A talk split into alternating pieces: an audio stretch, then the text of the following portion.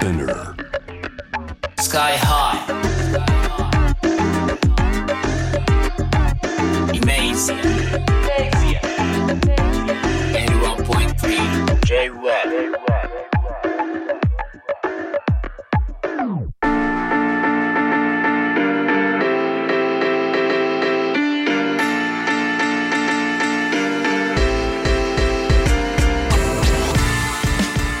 イメージアラッパーのスカイハイです。このコーナー僕スカイハイがですね、あの、まあラップミュージックほんと世界で7割のシェアを占めるラップミュージック、その中でも特にアジアのね、国々のそういったものが面白いっていうことで、そのバックボーンだったり、カルチャーだったり、えーそういったとこにね、えーぐいぐいと迫っていくコーナー、番組なんですけれども、あの、やっぱね、えっ、と、ラップミュージック、ヒップホップップから映画、インディーロック、いろんなところ回ってましたけど、そうなんですよね。面白いことをこう探していったら、ラップミュージックにとどまらずですね、あの、タイのクラブシーンとかね、やりましたね、先日。それであの、採用というのを特集しまして、その時のあの、あの、コーナーの中でね、何回もあの、ファンコットっていう単語が出てきて、あの、ファンコットってなんだとね、思ってしまった方もいらっしゃるかもしれない。そこからもう一回やり直そうということで、インドネシア発祥のクラブミュージック、ファンコットの最新事情について迫っていきたいなと思っています。リモートで解説いただくのは、ファンコット伝道師として知られる高野万所さんです。よろしくお願いいたします。あ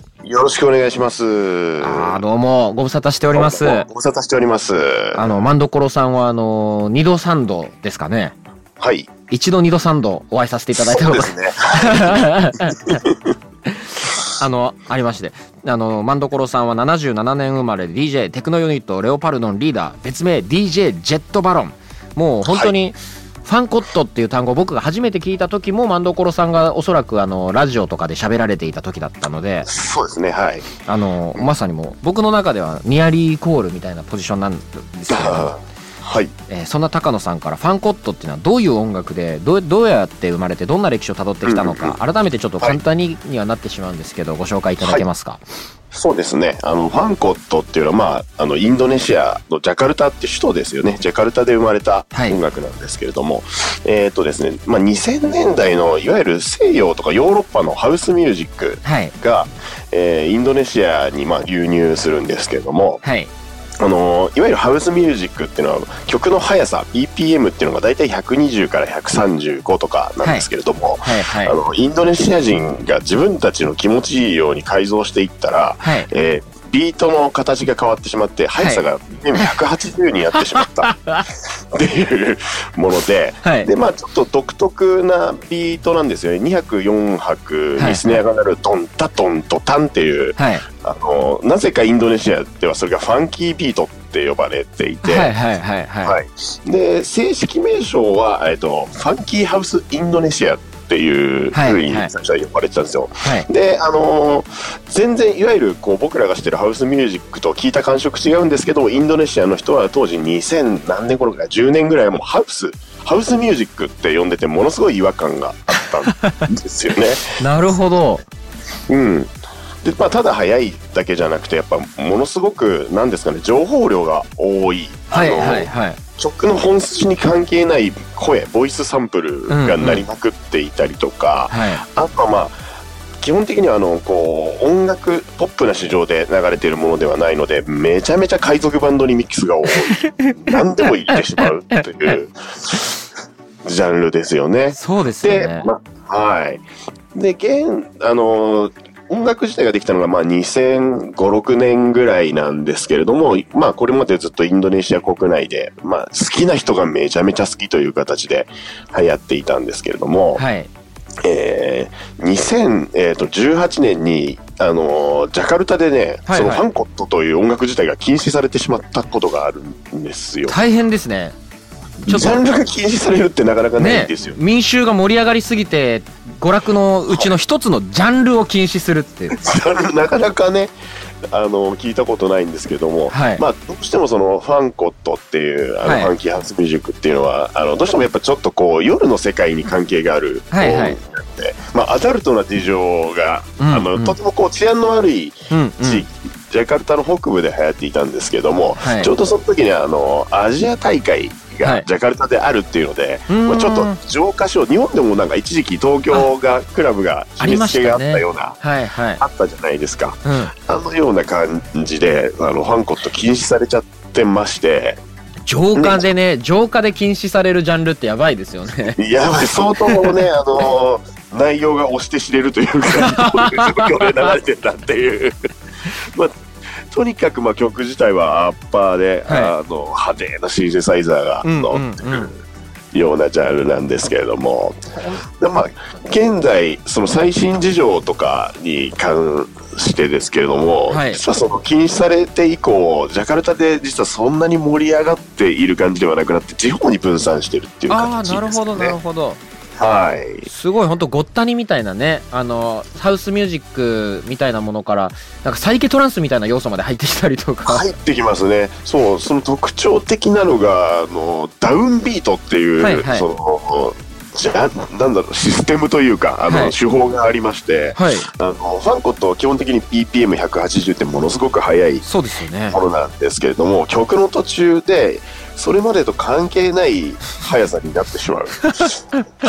速さだけじゃなくて、ジャンルがいきなりそのさっきあの、日高さんもおっしゃったように、サイケトランスにいきなりなったりとか、はいはいはい突然ヒップホップとかレゲエになって、そうですよね何を考えて本当にこうなってきたのかっていうそうなんですよね。何を考えてるのかっていうのを考えると負けっていう。そうですよねこれはまさにはい。まああの、ね、タイの採用とかもそうなんですけども、あやっぱはいはいり節操がないです節操がない。本当にあのーすごいねあのーこう午前中の JWAVE じゃなかったら言葉を選ばずにねこそうですね。ういろんな表現をしたいところが ギリギリね保った状態で今お伝えしておりますけどそうですね。はい。これななんで生まれたんでしょうねこれ本当にさっきもあのちょろっと話していただいてるからあれなんだけど、あの、まあ、インドネシアっていう、まあ、国柄だと思うんですけど、はい。あの、やっぱりこう、マレー系の文化、中華系の文化、それからまうん。あ西洋の文化っていうのがものすごい混ざり合うところそうですよね。なんですよね。げ言語もね結構そうですもんね。いろいろな人がいますもんね。うん。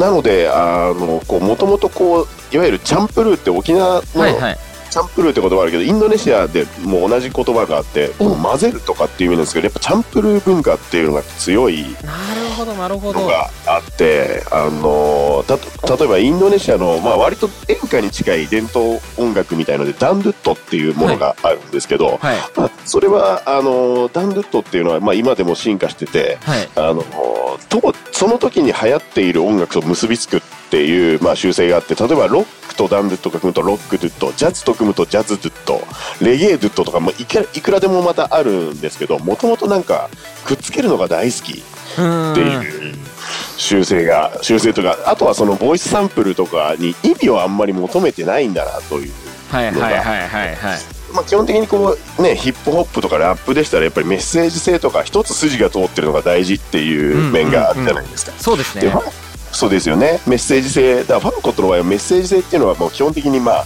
皆無なしあの基本的にダンスミュージックとして DJ かけて上がれればはい盛り上がれればっていうので、でまああの僕らが例えばこう英語が分からなくてもラップを聴いて楽しむような感じで、はいまあ、楽器としてとか音としてそういう、その例えば全然関係ない例えばアニメソングのファンコットのリミックスがあったとしても、イントロのボイスサンプルはなぜかリル・ジョンが叫びまくっているとかっていう、単純に勢い楽器としてのボイスサンプル使いっていうのは結構あるかもしれませんね。なんかそのロジ ロジカルじゃないところに魅力がありますよね。あそうですねロジカルでは全くないかもしれません、はい、盛り上がればいいもう足し算の音楽そうですよね。まあ、だはい確かにあの東南アジア圏内とかはすごいあの、うんここ最近あの経済的文化的成長が著しいですけど、はいそれはまさにあの足し算の文化とか手数とかそういったところと密接ですもんね。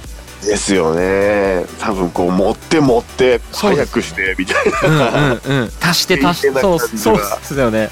あでもはい。本当インドネシアってまさにあのまああの人口もめちゃくちゃ多くて、あの可処分所得のあの総額は日本よりも多いんですよね。うん。みたいな。なんかですよね、そういう意味では。はい。経済的な盛り上がりみたいなのはやっぱすごいあの、いうん今これから国が元気だなってくぞっていうタイミングだったはいりする中で、なぜかその盛り場であの、あのこういった あのこういった突発的なものが生まれたみたいなこともあるのかな。あそれはあると思いますね。やっぱこのディスコとかクラブで遊ぶようになる余裕ができてでまあ、うん。うんその西洋から輸入した音楽だけで飽き足らなくなっちゃった人たちっていううん DJ たちが。でそれで作られていったっていうのはありますよね。ちょうど、はい。ちょうどあれですね。あのバブルタイミングであの、うん。ディスコが日本ではその達郎さんとかマリアさんとかユーミンとかがこう、はい。かあの日本のディスコにしていったりとか、なんか経済的な盛り上がりとそういうまああのまあ夜のあのまあ盛り場とか音楽が鳴る場所っていうのは。はい。密接だと思うんですけど、まあファンコットの感じに盛り上がってるっていうことですね。今インドネシアは。そうですね。だから例えば日本でいうとこうバブル時期にこうジュリアナ東京的なあーそうですよね。テクノがうんうん、うん、ものすごく盛り上がったじゃないですか,、確かになん確かに。そっちですねどっちかっていうと。そっちに近いですよね。うんで、あの各国にそのアジア全体にいろいろローカルダンスミュージックってあるんですけど、はい。あの日本の場合なんだろうかなっていうのをずっと僕考えてたことがあって、はいはいはいあの一時期そうユーロビートっていうのもイタリアと日本しかないじゃないですか。であの今イタリアでもユーロビートは作ってるんですけども基本的にこう日本のためだけに作っているってうん、いうパターン。ですよね。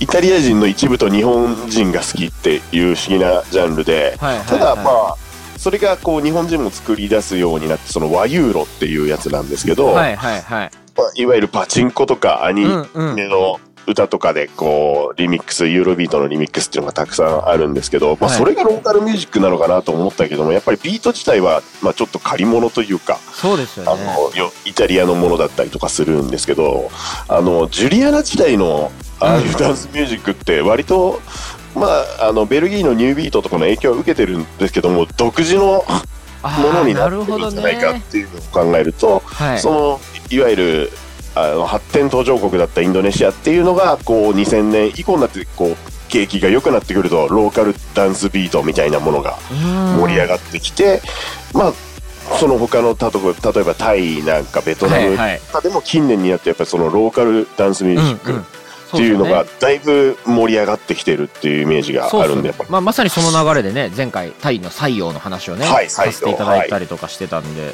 うんなるほど。結構。多分景気景気というかそのそうっすよね。イケイケ感ですよねはい。国のね。景気感が多分あのシンセサイザーとボイスサンプリングの、今現れてるんじゃないかなっていうなんかねね。なんかさっきあのロジカルでないって話とかありましたけど本能的なんでしょうね。何かそういったところとのあ密接な。そうでしょうね。そう、うん。あのー快楽主義ではあると思はいはいはいうんですよ、であのーインドネシア語でえエナックっていう言葉があるんですけどはい。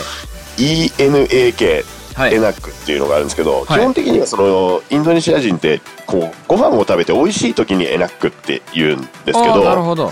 はい、でもそれが音楽を聴いてる時にも彼らはエナックっていうし例えばその、まあ、夜の営みの時もエナックって言ったりとかなんか日本語で言うと「あげ」みたいなことですかね。上げとかそうですね。単純にこう、うん、上が上がるとか。上がるやべえとかね。やべえとかですね。やばいかもしれないですよやねべえですよね。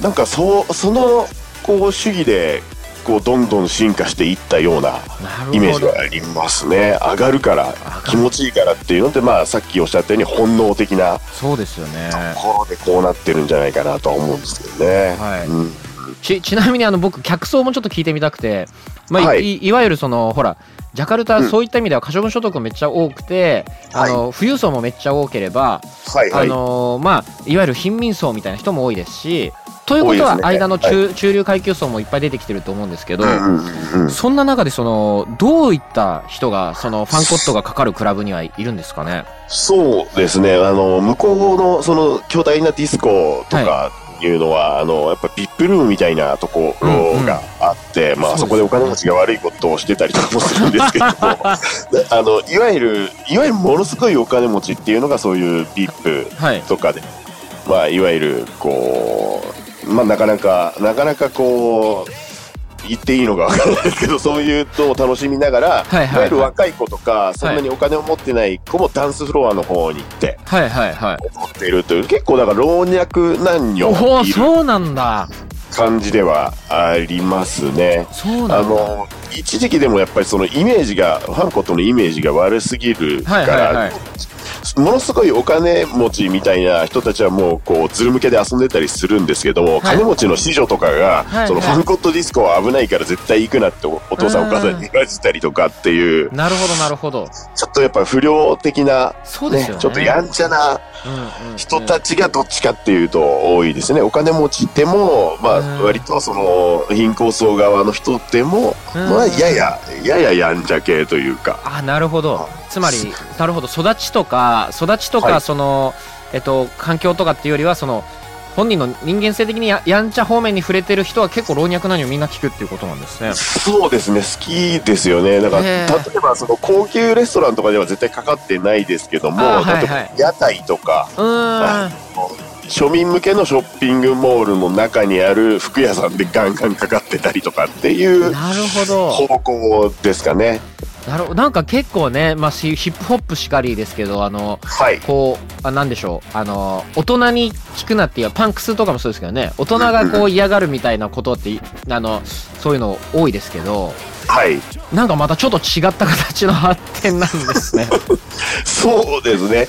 ただまあ、その、例えばリミックスされてる曲自体がめちゃくちゃ幅が広くて、もちろんインドネシア国内の大ヒットした曲ですとか、まあ普通に、あの、UK、US のトップ40みたいなもう一瞬でこうリミックスされる。ああ、それも、あ、採用と被るとこありますね。そこもね。そうですね。あの、早いっていう、はいはいその辺取り入れるのが早い。あの、しかもまあ、いわゆる権利的なところはもう関係なくやっちゃってねるんで、うん。で間口はまあ、ものすごく広いんですけれども、やっぱりこう、イメージ、あの、初めて僕がインドネシアに行った時に、はいはい。あの、ファンキーハウスの CD が欲しい、ファンコットの CD が欲しいって、はいはいあのはい。、店 CD ショップに行ったんですけど、そんなものよりこれを聞けてマイケル・ジャクソンの CD を出されたことがあって、はいはいはいはい。あの、聞かれたくないっていう気持ちもあると思うんですよ、外国の人に。はいはいはい例えはば、日本でイケてる音楽を、こう、外国人の方に紹介してって言われて、うんうんまあ、なかなか、まあ、偏見では歩きますけれども、やっぱり和ユーロとか、ジュリアナテクノは最初に出さないと思うんですよね、普通。そうっすね。すげえ好きな人がいることも分かってるんだけど、はいなんか自分の国の代表物としては 出したくないみたいな。なんかわかるな。な、なんかわかる。いやー、でもほ、ほんとあれですね。こう、カテ、はいカテゴライズ本当にできないですね。そうですね。まあ、強いて言うと、まあ、なんだろう、ゲゲットダンスミュージックまあそうっすよねに。はなるとは思うんですけどね。まあでも本当にあの、いわゆるクラブで、あの、普通はいにみんないるようなクラブでもかかるし、屋台でもかかるしっていう。そうですね。まあ、クラブって言ってもやっぱでもディスコ寄りですよね。あーもちろんその、インドネシアにハウスミュージックとして、いわゆる典型的なハウスミュージックがないわけではないんですよ。あ、そう、そうですよね。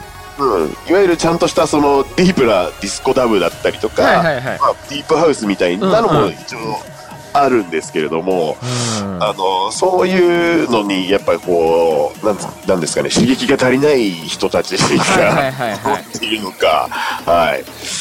ちょっとね、あの特別な位置にあるかもしれません。ただ、その、ハウスミュージックとしては、インドネシアの中ではファンコットの方が実はポピュラーだったりして、ハウスミュージックというと、フなるほどァンコットのことなんですよ。すごいは、ちょっとね、これはね、一回ね、一は回俺も現地で、現地でちゃんと聞きたいですよね、これは。ああ、あの、びっくりすると思いますね。そうですよね。音、でかい音でなると結構衝撃的なですよね。結構結構耳つんざくデシベルの、あのね、ハイキーのシンセとかがブイブイになってますしね。そうなんですよね。で、まあ、なんか家庭用のこうスピーカーとかだとわかんないんですけど、あの、サウンドシステムとにかくでかいんで、意外と低音出てないようでも、現地で聞くとものすごいんですよ。なるほど。結構ね、あの、ドドラムキットとかも、なんでしょう。ちょっとな、はいナインティーズっていうかね、90年代テクノくらいのそうなん、ですはい。少しこう、ね、今の感じとしてはチープな感じがするんですけど、もうまあ、サウンドシステムの力で補っているなるほど。ありますよね。いや、ちょっそうなんです。と興味深いですね。ただまあ、ファンコットとしては、まあ、若干やっぱりリリース量は落ちてるんですよ。その首都ジャカルタでもう、その、まあコロナとかにも入っちゃったし、ね。あと、いい加減ちょっと早いの疲れたっぽいんですよね、インやっドネシアと人、やっと、はい。もう疲れが 10, 見えてきた10年くらいファンコット流行ってますもんね。だって。そうですね。やっと。入ってたんですけど、はいあの最近そのちょっと速度が遅いファンコットっていうのがまあへ2013年ぐらいからブレイクビートっていうすげえまた雑な名前のジャンルで 出まして、まあ元あー々構成は面ファンコットと変わらず、はい。まあ音色もそんなに変わらないんですけど、BPM がまあ130ぐらいで、おー130も早いですけどね、全然ね。まあ早いですよね。スタジアム EDM よりちょっと早いくらいですからね。そうですね。はいで、まあそういうのが、まあ、あの、まあビートとしてはいわゆるファンキービート、インドネシア人が言うところのファンキービート。はいはいはいドン、ドッタっていうので、あの、入ってるやつがあって、まあだいぶ採用に似てきてるというか、採用と割と近い温度感のものがあるんですよ。はいはいはい。で、それが割と主流になってきてるんですけども、うんえっ、と、何年頃かな ?3、4年前からまた新しいジャンルがインドネシア生まれちゃって、うロー。カルジャンルで。で、それが、えっ、と、メダンっていう、まあ、インドネシアの地方があるんですけど、そこを中心に、ブワーっと今流行り出してきて、その名前がジャングルダッチっていうまた、ジャングルダッチ。ちょっとまた、なんて言ったらいいか、こう、雑なジャンル名がついているんですよ。本当にこう名前つけた人をね、あの、まずひ引きずり出していきたいところありますけどね。適当すぎるというか、いや、はい。本当に。とジャングルダッチって聞いて、ひ、日高さん、どんな音を想像します？え、まあでもジャングルってビートももともとありますしね、手数、ね。手数多めのドラムが、あの、はあまあ、あのね、シャッフル気味にね、ドンスカドンカドンカドンってなっててみたいなことをはい想像しますけど、あの、いわゆるジャングルビート、90年代から2000年代、あの、UK のジャングルとはいはい一切関係なくて、実は関係ないんですよね、やっぱね。関係ないんだよ、きっとこれ。関係ないところ結構重要なんですけど、本当に。あの、むしろ、あの、近年にななって出てきた、あの、EDM の派生って、ジャ,、えー、とジャングルテラーっていうのがあはいはいはいはい。ったんですよ。はいオランダで流行ったものが。で、実はそっちのジャングルをオランダで流行ったからダッチを持ってきたみたいな。そうですね、ダッチハウスっていうのとジャングルテラー。ー。ああー、なるほどなってるほど。いうのを勝手にインドネシア人が折衷して作ったジャンルなんですけど、あの、音色としてはもう完全に EDM の音圧。なんですよ。いわゆるもう、まあ、採採用よりももうちょっと重たい感じのうん。やつが出てきて、それが今、こう、インドネシアの、こう、DJ たち、若い子たちには、すごく人気がある。うわ面白そう方向ですね。で、ジャングルタッチもやっぱ相当めちゃくちゃで、あの、いろんな、もちろんいろんな曲のリミックスがあるんですが、はい。あのまあ、し僕らの知ってるような流行ってる曲のリミックスがあるんですけれども、あの、EDM のようにふ普通に一回歌の部分を、こう、そのまま使って流した後に、はい。ボイスサンプルとしてそれを刻みまくるっていう、それが延々に繰り返される、もう、だいぶどうかしてるジャンルがなるほあるんで。すよ。どうかしてますね。本当にどうかしてるんですよね。その、インドネシア人早くするのも好きなんだけど、刻んだりするのも好きなんだっていうので、そうっすよね最近衝撃を受けていて、はい。ジャングルタッチにも注目ね、僕は。はいや、ほんとね、まあもうほんと、ねまあ、語り尽くせないところは、まあ、ファンコットだけじゃなくて、インドネシア、東南アジアの音楽、本当ありますけれども、い。ありますね。ちょっとまたなんかありましたら、ぜひ、あの、ちょっとおご教示ください。あ、わかりました。はい。ありがとうございます。まあ、そんな、そんなわけで、今回はあの、インドネシア発祥のクラブミュージック、ファンコットからあ派生して、いろんなね、えー東南アジアの音楽事情について、高野万所さんに伺いました。ありがとうございました。ありがとうございました。またいらしてください。ありがとうございます。はい、ありがとうございます。失礼します。さて、イメージアではですね、Spotify と Apple Music でね、プレイリスト公開しています。そのプレイリストのタイトルはイメージアンラップです。もうね、えっ、と、ファンコットとか採用はね、プレイリストに入れようがないんですよね。ブートだから、全部。全部海賊版だから。まあまあでも本当はあのね、皆さんが聞いている時間以外にもね、もう1時間くらい喋ったんじゃないかなっていうくらいいろいろお伺いしましたから、えースピナーではね、番組がピックアップした回のディレクターズカット版を配信中です。果たしてこれがね、えディレクターズカット版配信することができるのかっていう、えー非常にね、えーいろんな話をね、こんぐらいにしておきましょう。いろんな話をね、お伺いしました。番組ホームページとツイッターにそれぞれリンクを貼っておきますので、ぜひアクセスしてください。イメージアナビゲーターは僕、スカイハイでした。